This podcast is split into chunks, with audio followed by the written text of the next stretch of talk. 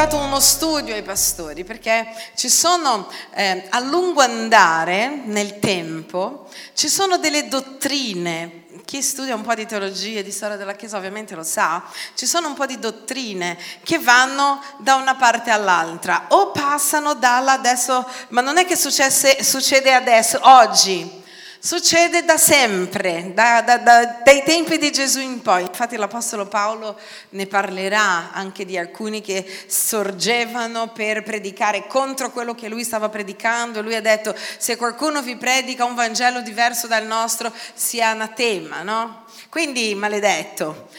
E, e, da sempre c'è chi ha un po' la sua opinione su questo, su quell'altro. Alcune cose sono esplicite nella Bibbia e altre no. E se le persone non conoscono il contesto storico o non studiano veramente come stanno le cose, possono confondersi quindi oggi noi tratteremo uno dei temi che ho trattato anche con i pastori e loro mi hanno chiesto se potevo trattare nel gospel, registrarlo perché vogliono far vedere le loro chiese, che è il tema di elezione, predestinazione e libero arbitrio.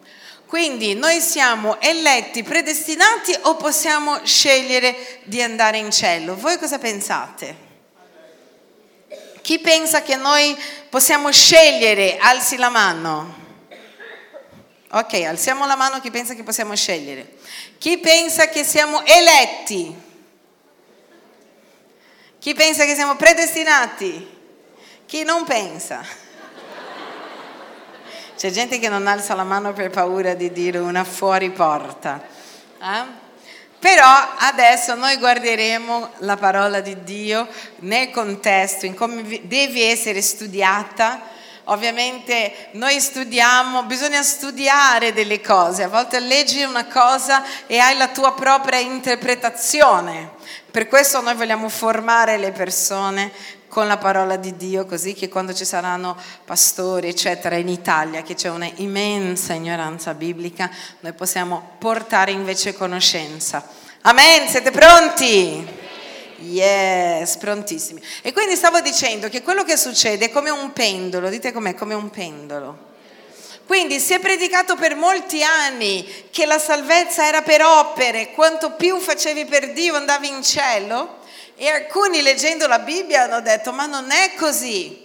E quindi a, questo, a, questa predicazione estrema, devi fare questo, se no vai all'inferno, devi essere bravo, se no vai all'inferno, quindi un, una parte del pendolo, arriva un'altra che è quella, no, sei già predestinato e c'è la grazia di Dio, non devi fare niente, Lui ha già fatto tutto per te, tu non devi collaborare. Ed è l'altra parte del pendolo, quindi non, devi fare tutto, non devi fare niente, devi fare tutto, non devi fare niente. E nella storia questo tutto niente, tutto niente, come ogni pendolo a un certo punto si arriva a l'equilibrio, tutto quello che è equilibrato viene da Dio. Quindi prima di capire bene, voglio farvi vedere, perché noi dobbiamo guardare come eh, la Bibbia viene un po' divisa. Quindi è sbagliato dire che noi non crediamo alla predestinazione, noi crediamo a un tipo di predestinazione. È sbagliato dire che non crediamo alla elezione, perché noi crediamo a un tipo di elezione. Ed è sbagliato però dire che Dio sceglie chi va in cielo o meno. Quindi uno dice, ma non è una cosa che è contraria all'altra, o credi a una cosa o non credi all'altra. E oggi ti farò vedere che se tu guardi la Bibbia nel contesto biblico, potrai capire bene cosa vogliono dire questi passaggi. Quindi la Bibbia fa, dite com'è, la Bibbia fa una spiegazione di quattro tipi di scelte. Quattro tipi, ci sono quattro elezioni nella Bibbia. Dite com'è? Quattro elezioni. Adesso noi, ecco, vi faremo vedere. La prima, Gesù come Salvatore e Messia, perché sono disceso dal cielo non per fare la mia volontà, ma la volontà di colui che mi ha mandato. Quindi qua Gesù non usa la volontà propria, ma è il Padre che decide per lui. Lui lo ha eletto come Salvatore e Messia. Dio sceglie Gesù, che è anche un marchio ormai, Dio sceglie Gesù perché lui sia l'unto, unto, Messia, Christos nel greco, Mashiach in, in ebraico, vuol dire esattamente questo, vuol dire unto, unto vuol dire separato con un compito speciale. Quindi biblicamente Gesù è stato eletto per essere salvatore del mondo, non ha scelto lui. Numero due, Israele, Dio ha scelto Israele, ha scelto il seme di Abramo, cioè Dio sceglie un uomo e dice io farò di te una nazione. E sceglie Israele con un triplice proposito, dite com'è triplice proposito, manifestare la sua potenza, portare sulla terra la sua parola e portare al mondo il Messia. Guardiamo un passaggio della Bibbia in Genesi al capitolo 12, Genesi 12, dove dirà esattamente questa scelta. Guardate, quindi primo Dio scegli e leggi il seme di Abramo. Il Signore disse ad Abramo, va via dal tuo paese, dai tuoi parenti, dalla casa di tuo padre, va nel paese che io ti mostrerò. Io farò di te una grande nazione. Ancora non era, non sapeva niente. Ti benedirò e renderò grande il tuo nome, tu sarai fonte di benedizione. Benedirò quelli che ti benediranno, qua c'è la benedizione per chi benedice il popolo di Israele, e maledirò chi ti maledirà. In te saranno benedette tutte le famiglie della terra. Quindi Dio elegge il seme di Abramo. Perché è importante dire il seme di Abramo? Perché Dio non ha scelto un popolo così, tu e basta. Dio per, per creare questo popolo, per eleggere questo popolo, ha eletto un uomo per fare questo per il suo, sua, il suo, tipo di risposta e di attitudine verso Dio stesso. E come fa Dio a eleggere Abramo prima di vedere? Qua entra in quello che si chiama preconoscenza di Dio. Dite com'è? Preconoscenza. Che cosa vuol dire preconoscenza? Vuol dire che Dio conosce prima le cose che noi faremo e che noi decideremo e questo però non implica che Lui scegli quello che faremo o decideremo, ma che Lui sa prima quello che faremo e decideremo. Perché? Perché Lui è onnisciente, vuol dire Lui sa tutte le cose prima, durante e dopo. Quindi lui sapeva benissimo della risposta di Abramo e sceglie Abramo come padre di un popolo che lui elegge. Ha deciso di avere un popolo sulla terra, come abbiamo detto, per questa triplice, triplice funzione. Chi era? Chi si ricorda? Manifestare la sua potenza, portare sulla terra la sua parola e portare il Messia attraverso questo popolo. Perfetto. C'è un altro tipo di elezione, quindi qua stiamo parlando di un popolo, di Gesù, un altro tipo di elezione nella Bibbia. La Chiesa, Dio sceglie la sua Chiesa. Guarda là, ma voi siete un'estirpe eletta, un sacerdozio regale, una gente santa, un popolo che Dio si è acquistato perché proclamiate le virtù di colui che vi ha chiamate dalle tenebre alla sua luce meravigliosa. Voi che prima non eravate un popolo, a chi sta parlando? No, sta parlando alla Chiesa, noi come Chiesa, non a un singolo individuo ok? Sta parlando dei gentili, voi che prima non eravate un popolo, per Israele i gentili, coloro che non erano nati ebrei, non erano neanche considerati un popolo. Invece dice, invece no, siete una stirpe, è nel plurale o nel singolare? plurale, quindi siete un'estirpe eletta. Sta parlando dei gentili, di tutte le persone che accettano Gesù Cristo, la Chiesa di Gesù perché proclamate in virtù di colui che vi ha chiamato dalle tenebre alla sua luce meravigliosa. Voi che prima non eravate un popolo, ma ora siete il popolo di Dio, voi che non avevate ottenuto misericordia, ma ora avete ottenuto misericordia. Quindi Dio si sceglie la Chiesa e leggi decidi che la Chiesa nella sua sovranità sarà santa, irreprensibile, eccetera. E numero 4, Dio sceglie persone per portare a compimento il suo proposito. Qua non vuol dire la salvezza fatalista. Dio sceglie uno che va in cielo, sceglie uno che va all'inferno. Ok? Qua sta parlando di proposito. Tu leggerai molti passaggi nella Bibbia dove Dio sceglie delle persone. È come se tu sei capo di un'azienda E tu puoi scegliere chi lavorerà con te o meno, giusto? Tu decidi, dici ok, io voglio che questa persona lavori con me o questa persona non lavori con me. Com'è che fa il capo di un'azienda a scegliere o, o la persona che sta reclutando le persone per lavorare? Come fa a scegliere qualcuno? Chi lavora con questo? La prima cosa che fa è leggere il suo curriculum e qua entra la preconoscenza di Dio. Lui conosce prima e legge il curriculum. Vediamo il curriculum di Elisa, cosa farà e cosa sceglierà mentre ha la sua vita sulla terra. E poi Dio fa le sue scelte e qua entra nella sovranità di Dio. È molto importante. Eh, no, no, no, non è questo il passaggio. Fatemi vedere quello di Geremia. Geremia, ok, Geremia 1,5. Prima che io ti avessi formato nel grembo di tua madre, io ti ho conosciuto. Prima che tu uscissi dal grembo, ti ho consacrato e ti ho costituito salvato dalle nazioni o profeta delle nazioni? Molti usano questo passaggio per dire che Dio ci ha conosciuti prima e quindi Dio ci ha predestinato, perché questo passaggio, letto tutto insieme, dice proprio prima che tu nascessi, io ti avevo già scelto, ma avevo già scelto cosa? il tuo ministero, non che tu saresti stato salvato o meno. E alcuni usano questo passaggio per dire, vedi, Dio conosce prima, lui sceglie uno e non sceglie l'altro. E questo è sbagliato perché entra, andate lì nel numero 4, nella, quattro, nella quarta elezione, cioè elegge un ministero. Tu troverai questo in Esodo 3:4 quando Dio sta scegliendo Mosè e scegli Mosè per fare cosa? Per essere capo di un popolo. Scegli Davide e vedete, quando noi sappiamo, vediamo la storia di Davide, Samuele, il profeta, entra nella casa di Davide e va a scegliere chi sarebbe stato l'unto del Signore, chi sarebbe stato il re. Passano tutti i fratelli belli, grandi e ruggiosi. Dio non sceglie nessuno di questo e il profeta Samuele dice tu sei eletto per essere salvato, per essere re per essere re. Pastore, perché mi stai dicendo questo? È molto importante che tu capisca queste cose quando leggerai la Bibbia, perché tu non legga e non interpreti in modo sbagliato.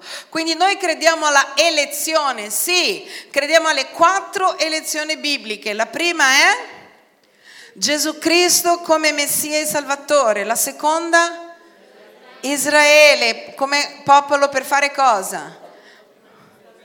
Manifestare la sua potenza, portare sulla terra la sua parola e portare il Messia. Poi Dio elegge la Chiesa, scegli di avere un popolo che proclamerà la sua parola. Perché Dio ha eletto la, la Chiesa? Quali sono invece le funzioni della Chiesa? La Chiesa porta la potenza di Dio, la Chiesa è colei che annuncerà il Messia a tutta la terra, sì o no? È quella che manifesta la sua potenza, che annuncia Cristo su tutta la terra. Quindi anche la Chiesa ha una sua funzione e elezioni. E poi abbiamo detto che Dio elegge per il ministero. Scegli chi sarà un profeta, infatti in Efesini dirà, a voi è stato dato alcuni come apostoli, alcuni come profeti, dottori, maestri. Nessuno, dite com'è, nessuno può scegliere chi sarà un apostolo, un profeta, un pastore, anche se ci sono certi che si alzano la mattina e decidono che lo saranno. Dio sceglie e i frutti faranno capire se la scelta di Dio è stata lì. Ok? Come fa Dio a scegliere? Guarda il cuore, legge il nostro curriculum prima e fa le sue scelte. Ok, quindi quattro elezioni. Leggiamo questo passaggio adesso in Efesini 1.4, che non c'entra con Dio sceglie il proposito. Qua sta parlando, entra nella elezione della Chiesa. Allora, in lui ci ha eletti prima della fondazione del mondo. In che tempo è, è, è plurale o, o, o no? Ok, è dedicato a una persona? No. A chi è scritta questa lettera? Agli Efesini. Chi erano gli Efesini? Ebrei o gentili? Gentili, cioè persone non nate ebrei, persone... Dov'è oggi Efeso? In Turchia all'epoca era credo Roma, eh, no, ciao Grecia. Allora, un, in lui ci ha eletti prima della fondazione del mondo perché fossimo santi e irreprensibili davanti a lui, avendoci predestinati. Adesso fermiamo là. Prima Dio elegge e poi lui predestina. Cosa vuol dire predestinare? Vuol dire scegliere il futuro di qualcuno, dire che cosa lui farà nel futuro, ok? Quindi vuol dire determinare il futuro. Predestinare vuol dire determinare il futuro. Allora dice, prima io li eleggo e poi li predestino, determino il futuro. Questa lettera molte volte è interpretata in modo sbagliato perché uno legge personalmente ma non è stata scritta personalmente, è stata scritta alla chiesa di Efeso, fatta da persone che erano gentiliche e che non erano inclusi nel popolo di Dio e non venivano ritenuti come figli di Dio. Guarda cosa dice l'Apostolo Paolo. In lui ci ha eletti prima della fondazione del mondo perché fossimo santi, chi la Chiesa, e irreprensibili davanti a lui, avendoci predestinato, determinato il futuro della Chiesa nel suo amore per essere, guardatela la parola, adottati. Perché adottati? Perché per gli ebrei loro erano gli unici figli di Abramo e quindi eletti nel popolo di Dio. Vedete, adottati per mezzo di Gesù Cristo come suoi, suoi quindi non sta parlando a una persona, secondo il disegno benevolo della sua volontà. Questo passaggio entra nella elezione della Chiesa. Dopo che siamo stati eletti, siamo stati predestinati. Quindi Dio elegge Israele e dà un destino e dà un, determina il futuro di Israele. Qual è il futuro di Israele? Manifesterai la mia potenza, porterai qua il Messia. E non solo, Dio dà un futuro per Israele. Israele arriverà a conoscere il Messia anche lui. Quindi lui elegge un popolo e lo e dice che cosa lui farà. Non ha a che fare con una predestinazione fatalista. Dite com'è, non ha a che fare con la predestinazione fatalista. Che cosa vuol dire predestinazione fatalistica? Vuol dire lui va in cielo e lui va in, all'inferno. Perché? Perché Dio ha deciso così. Questo va contro completamente a tutto quello che Dio è. Dio è amore, sì o no? Ok, Dio è amore. Dio, un Dio d'amore manda all'inferno delle persone dove ci sarà stridore di denti. La Bibbia dice che sarà un luogo terribile. Perché? Perché Dio ha deciso così. È amore questo? Che uno faccia... C'è giustizia in questo? Perfetto, quindi va contro cosa? Contro chi Dio è. È misericordioso, Dio è misericordioso. Questo va a favore o contro un Dio misericordioso? Sono misericordioso solo con lei, ma con lei invece no. La Bibbia dice che Dio non fa distinzione di persone, tra un pochino vedremo questo. Quindi crediamo all'elezione, sì. Crediamo alla predestinazione, sì, alla predestinazione di quelli che sono eletti ma non crediamo alla predestinazione fatalistica, cioè nessuno ha volontà propria e va in cielo perché Dio ha deciso tu sì e tu no. Noi crediamo invece nel libero arbitrio. E vedete cosa determina che una persona è una persona, non è un animale? Noi diciamo noi siamo esseri pensanti, giusto? Un essere pensante Devi poter scegliere. Quello che determina quando tu vai a vedere chi è una persona, la persona è la persona che ha la possibilità di scegliere, di scelta. Dio ha creato l'uomo alla sua immagine e somiglianza, logicamente non nel fisico ma nello spirito, e Dio sceglie, Dio nella, nella sua essenza è un Dio che sceglie, alla sua immagine e somiglianza noi siamo persone che scelgono. Allora, qua si parla di Chiesa. Dite com'è? Tutti i passaggi nella Bibbia che parlano di predestinazione sono nel plurale. Non troverai nessun passaggio nella Bibbia che parla di predestinazione nel singolare, è sempre nel plurale. Vediamo alcuni altri passaggi che parlano della Chiesa. Guardate qua un attimo, guarda come sta parlando dei gentili e non a una persona. Ricordatevi che in quel tempo eravate senza Cristo, esclusi dalla cittadinanza di Israele ed estranei ai patti e della... Sta parlando a chi? A una persona singola? No, sta parlando agli, ai gentili, senza speranza e senza Dio nel mondo. Quindi è ovvio che lui sta parlando alla Chiesa. Vai avanti ancora. Allora, predestinare vuol dire determinare il futuro. Tre categorie di predestinati. Guardiamo le tre categorie. La Bibbia parla di tre tipi di predestinazione. Guardiamo qual è. La prima.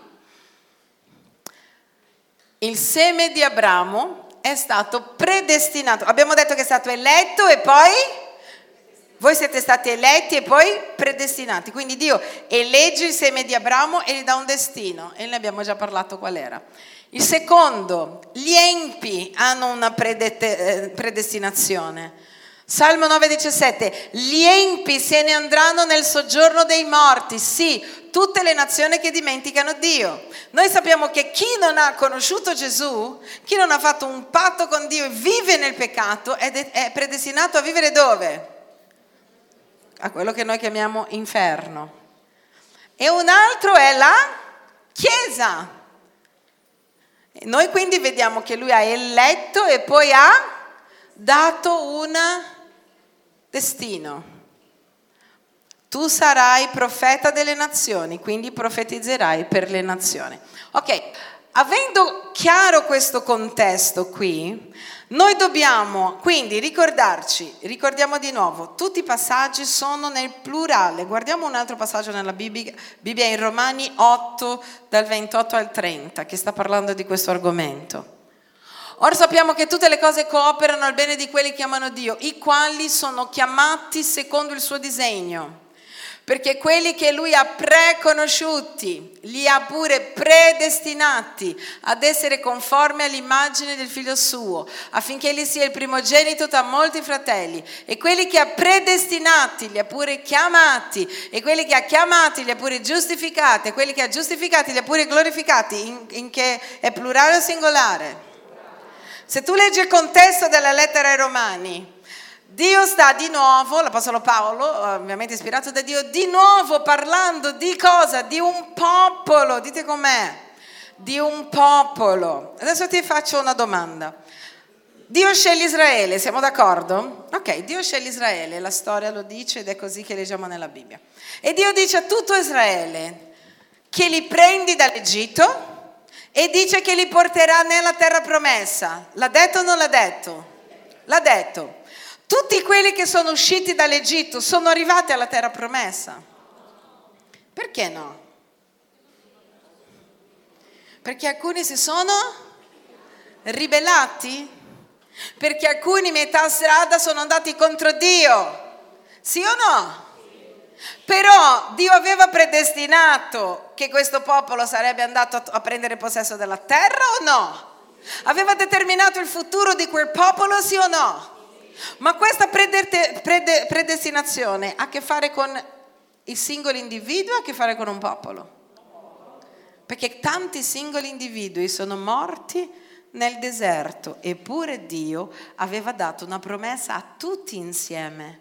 Ma all'interno del tutti insieme alcuni hanno scelto di mantenere la loro fedeltà e altri hanno scelto di ribellarsi a Dio. E quindi, dite com'è, e quindi e quindi non sono arrivati alla promessa finale. Quindi la promessa di Dio per la sua Chiesa è che la sua Chiesa sarà rapita, che la sua Chiesa sarà gloriosa, che la sua Chiesa governerà con Lui. Secondo voi, Lui dice alla sua Chiesa, questo succederà o non succederà? Ma succederà a tutti. Perché alcuni pensano così, visto che io sono predestinato e eletto, posso fare quello che voglio, come voglio, tanto io arrivo comunque alla destinazione finale. L'Apostolo Paolo e anche l'autore della lettera agli ebrei dice che in realtà non è proprio esattamente così. Mi metti per favore il passaggio della lettera agli ebrei? Guardiamo un attimo. Guardiamo là. Badate fratelli che non ci sia nessuno di voi con un cuore malvagio e incredulo. Dite com'è? Incredulo. Malvagio che vi allontani dal Dio vivente, ma esortatevi a vicenda ogni giorno finché si può dire oggi, perché nessuno di voi si indurisca per la seduzione del peccato. Sta parlando a credenti o a non credenti? Sta parlando a credenti. Alcuni dicono no, ma la lettera agli ebrei non conta perché era solo per gli ebrei. Allora, sia che uno sia ebreo, sia che uno sia del Pakistan, del Brasile, della Cina. Quando conosci Gesù cambia qualcosa. Devi valere per tutti la salvezza. La Bibbia dice che in Romani che Dio ha preso due popoli e ha fatto uno solo. Chi erano i due popoli diventati uno? Gentili e gli ebrei che diventano la Chiesa di Gesù. Allora, Finché si può dire oggi, perché nessuno di voi si indurisca per la seduzione del peccato. Infatti, siamo divenuti partecipi di Cristo a condizione, dite com'è, a condizione, a condizione che manteniamo ferma sino alla fine la fiducia che avevamo da principio.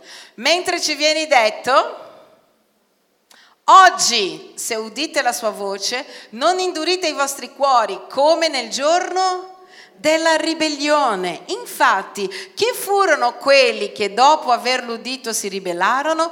Non furono tutti quelli che erano usciti dall'Egitto sotto la guida di Mosè? Chi furono quelli di cui Dio si disgustò per 40 anni? Non furono quelli che peccarono e i cui cadaveri caddero nel deserto? A chi giurò che non sarebbero entrati nel suo riposo se non a quelli che furono disubbidienti? Infatti vediamo che non vi poterono entrare a causa della loro allora, l'autore della lettera agli ebrei sta facendo un paragone con coloro che non mantengono ferma fino alla fine la loro fede. Tornali all'inizio del passaggio.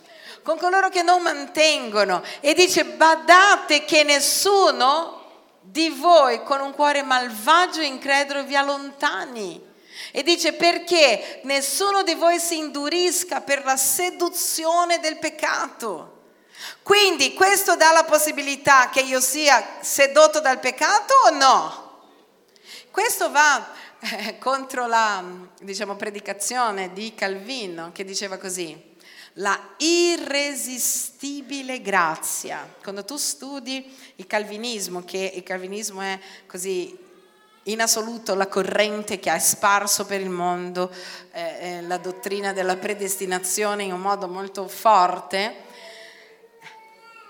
La irresistibile grazia vuol dire la grazia è così irresistibile che io non posso peccare se sono scelto, perché è irresistibile, non posso resistere alla grazia. Se fosse così, guarda, Nessuno di voi si indurisca per la seduzione del peccato. Tutto il contesto, lui fa un paragone con il popolo di Israele. Ha una promessa, è eletto di Dio, ha predeterminato il suo futuro. Fino a che conosceranno il Messia è stato determinato il futuro. Allora, il popolo di Israele conoscerà il Messia. Secondo voi, tutto il popolo di Israele conoscerà il Messia? No, perché davanti alla predestinazione, l'elezione di un popolo, c'è la scelta dell'individuo e questo passaggio lo lascia chiaro, sì o no? Molto chiaro. Pastore, ma cosa mi dice invece di Romania capitolo 9? Chi si ricorda? Dove dice, vi dico alcune cose che dice Romani così che lo sapete. Dice che Dio sceglie Giacobbe invece di suo fratello? Esaù, lo dice o non lo dice? Dice. Dice che Dio indurisce chi vuole e chi non vuole non indurisce. Dice che noi non siamo nessuno, chi sei tu per dire al vasaio quello che lui farà? Lui fa come gli pare. Allora uno dice qua è tutto finito. Secondo voi, adesso che vi ho detto tutte queste cose, in quale chiave viene letto tutti questi passaggi, il capitolo 9, 10 e 11 di Romani? In quale chiave voi li mettete? Vediamo. Cosa dite?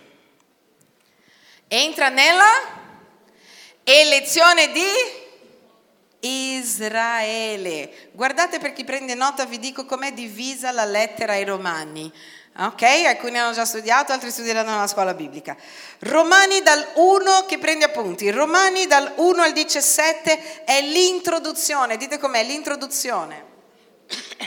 E dall'1 al 17 lo chiamano la piccola lettera ai Romani. Dite com'è la piccola lettera ai Romani. Perché? Perché dall'1 al 17 dice la salvezza viene attraverso Gesù, è per grazia attraverso la fede. Quindi in, subito all'inizio noi abbiamo già tutta la lettera ai Romani.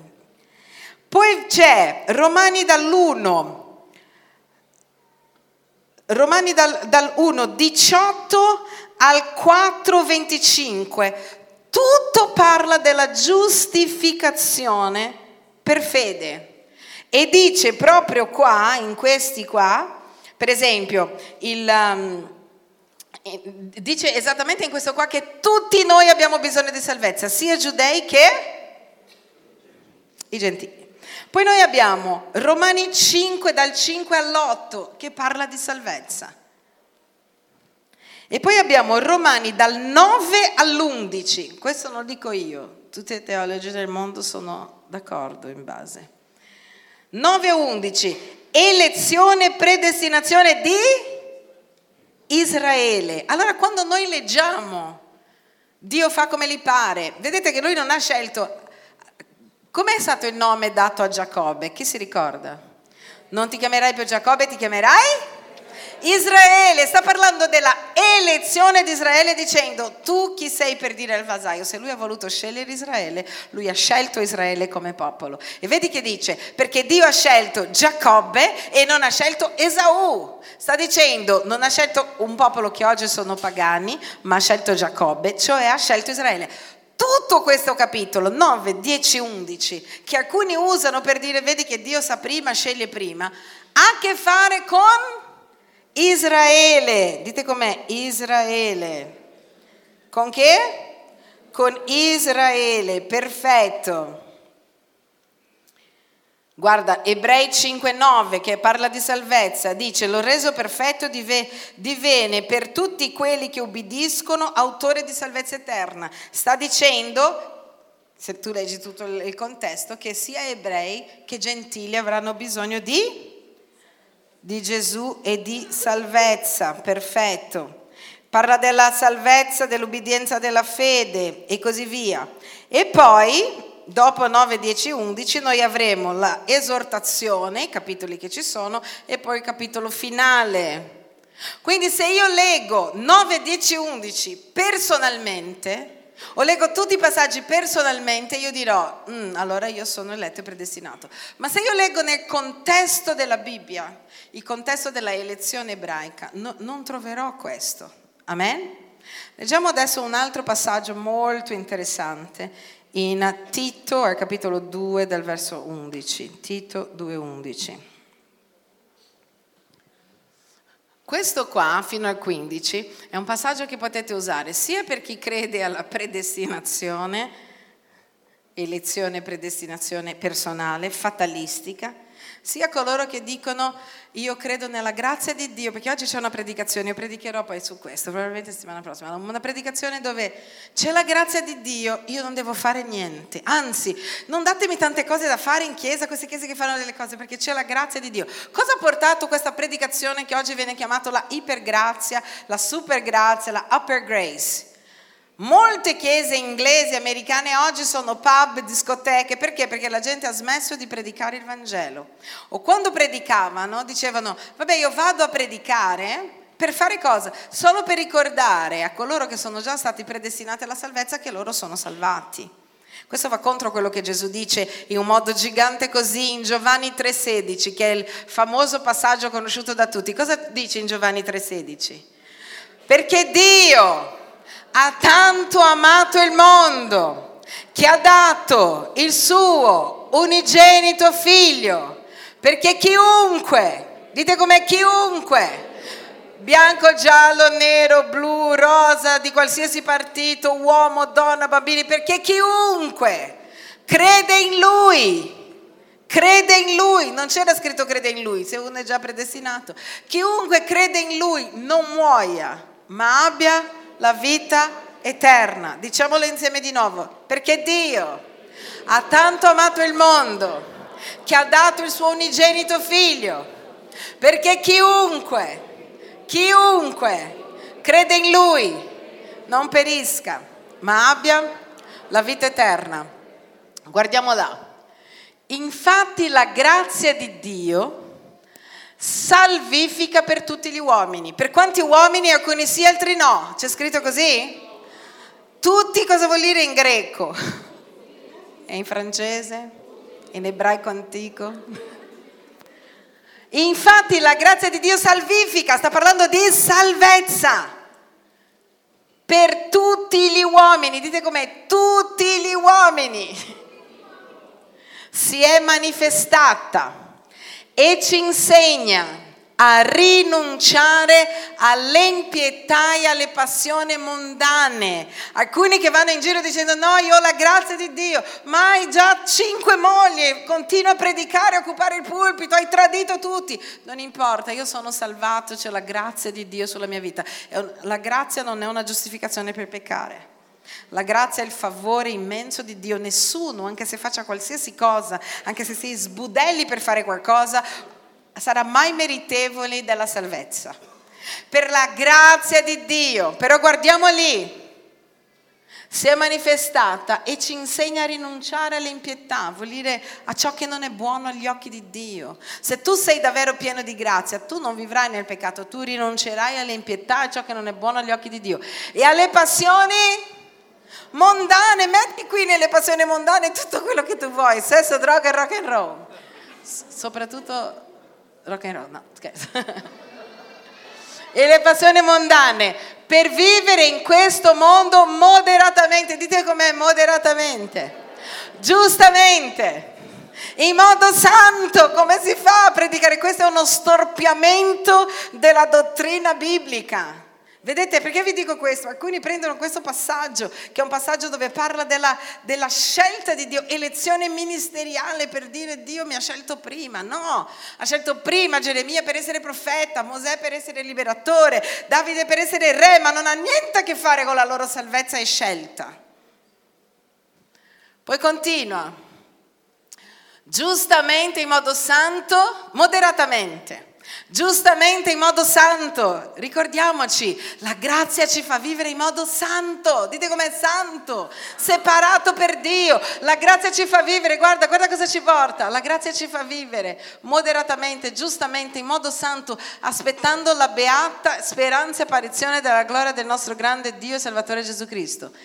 Egli ha dato se stesso per noi per riscattarci da ogni iniquità e purificarsi un popolo che gli appartenga. Come deve essere questo popolo?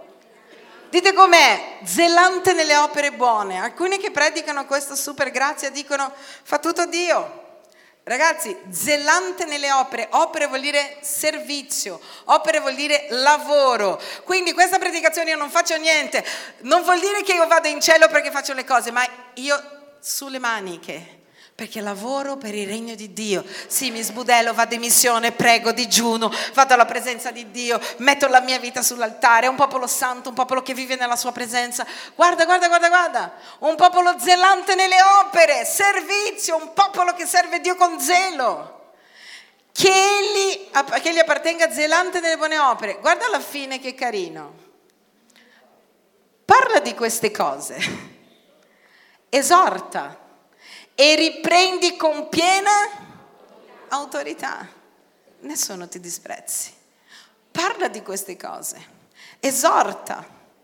Esorta la gente, esorta la gente che la grazia non è un favore, non è una licenza al peccato. Esorta la gente che la grazia salvifica è per tutti gli uomini. Esorta la gente che lei ci aiuta a rinunciare all'impietà e alle passioni mondane per vivere in un modo moderato, giusto e santo. Amen. È molto, dite com'è molto. Ci sono innumerevoli passaggi. È molto, molto importante, molto, dite com'è molto importante che noi capiamo il contesto delle cose. Perché se no andiamo in giro a combattere cose dove uno dice, no, io credo alla predestinazione, e uno dice, io non la credo. No, tu non credi alla predestinazione fatalistica, ma alla predestinazione di un popolo, lo crediamo. Ma la predestinazione degli empi, lo crediamo. Alla predestinazione della Chiesa, Dio ha scelto un futuro per la Chiesa, per Israele, per gli empi, lo crediamo. Amen. No, io non credo alle elezioni, no, io credo alle elezioni. Io credo in questi quattro tipi di elezioni. Elezione al ministero, elezione di un popolo, elezione di Gesù, elezione della Chiesa. Quindi quando tu leggerai la Bibbia, guarda quando sta parlando di questi argomenti, se si riferisce a questi quattro eletti nella Bibbia.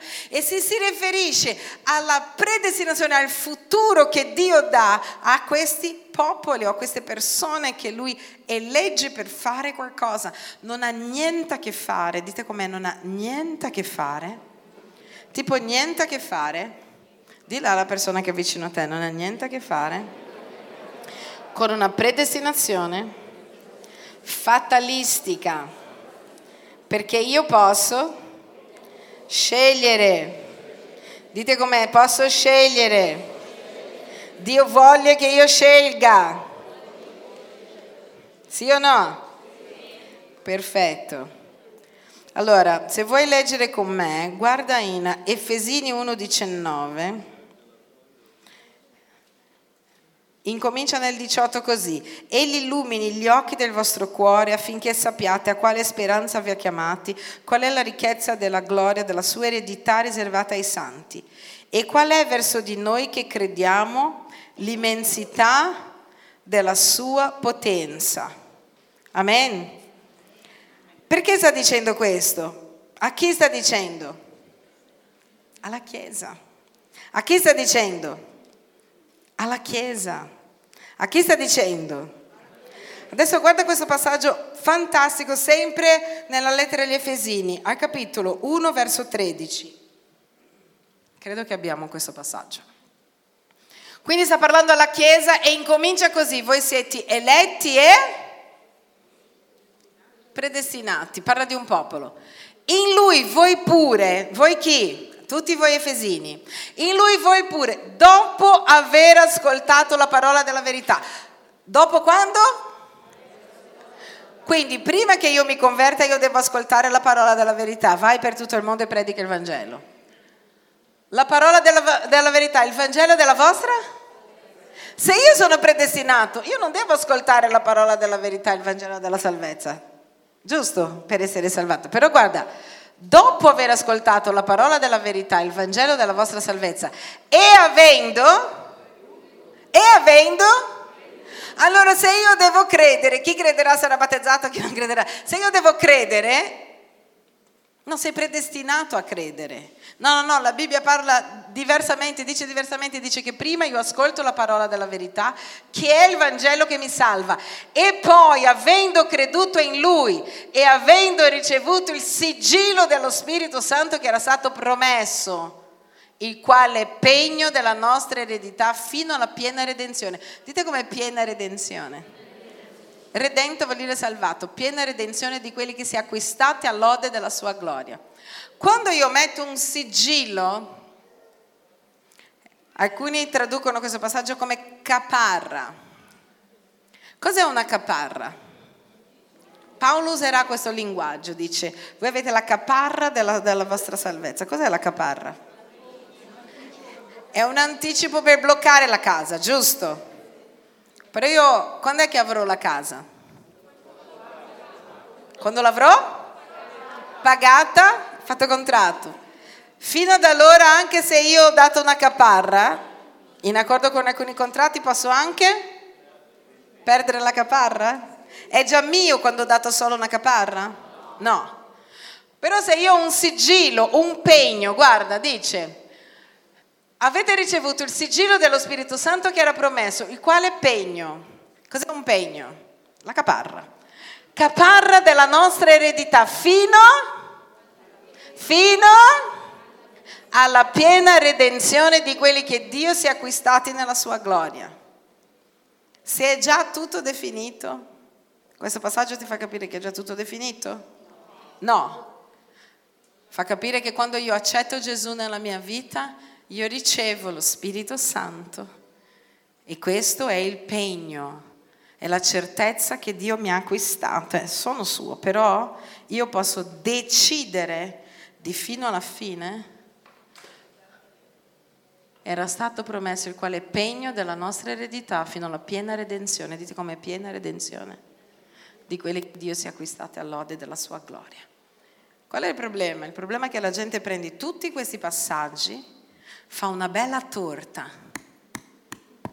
e leggi prendendo un passaggio, una parola e lo metti insieme, leggi in modo personale, non leggi nel contesto quando è per Israele o quando è per la Chiesa e fa di questo delle dottrine che non c'entrano niente con la parola di Dio. Chi era il più grande riformatore che ha lottato con tutte le forze contro la dottrina della predestinazione e della ipergrazia? John Wesley. Chi è che ha fatto John Wesley? Infatti John Wesley è uno dei, dei, dei, risvegli che ha cambiato la storia della sua generazione, perché invece diceva no, no, no, noi faremo opere per il Signore. Sapete che John Wesley incomincia anche nelle prigioni dicendo non perché penso che sono salvato, io non vado ad aiutare la gente in prigione per andare in cielo, io vado ad aiutare la gente in prigione perché io amo Dio e Dio mi dice di visitare gli incarcerati che sono amati da Lui anche se vivono nel peccato e di portare la sua parola. Perché io aiuto i poveri, perché io cerco di mantenermi, io e te, cerchiamo di mantenerci lontani dal peccato. Perché siamo pieni della grazia di Dio. Abbiamo letto che chi è pieno del favore, dell'amore di Dio, è una persona che ubbidisce Dio. Qual era il motivo che ha fatto che quelli ribelli cadessero nel deserto nell'Antico Testamento? La loro disubbidienza. Chi è che sarà premiato secondo la parola di Dio? Gli ubbidienti. Guardate Gesù, parliamo di alcune cose. Gesù Gesù poteva, Gesù ha avuto una elezione e Gesù ha avuto una, un futuro determinato, Messia, sì o no? Gesù poteva rinegare questo, sì o no? Sì, perché Adamo era nato senza peccato come era nato Gesù e Adamo peccò. Guarda cosa dice la Bibbia in Filippesi nel capitolo 2 quando parla di Gesù, dice, lui non ha fatto tesoro della sua divinità, spogliò se stesso e fu ubbidiente fino alla morte e morte di croce. Sta dicendo Gesù nel frattempo non ha rinnegato la sua chiamata, ma fu ubbidiente. Non ha rinnegato quello che Dio ha fatto, ma fu ubbidiente fino alla morte e morte di croce. Pastore, è una domanda che mi hanno fatto, ma Dio può avere una chiamata per me? E io posso comunque avendo quella chiamata che Dio predeter- predetermina, tipo il profeta, posso comunque rinunciare a questa chiamata? Sì! Guardate Saul, re, chiamato a regnare, eppure si è ritirato dalla sua chiamata. Ah, ma quello è l'Antico Testamento. Ma l'Antico Testamento ci insegna che i re, i profeti e i sacerdoti erano gli unici che avevano lo Spirito Santo. Pur avendo lo Spirito Santo su di loro, potevano indietreggiare. Sì o no? Nella chiamata, non vuol dire che uno va all'inferno perché indietreggia nella chiamata, ma Dio può pensare a qualcosa per te e tu puoi non compiere quella cosa. Amen?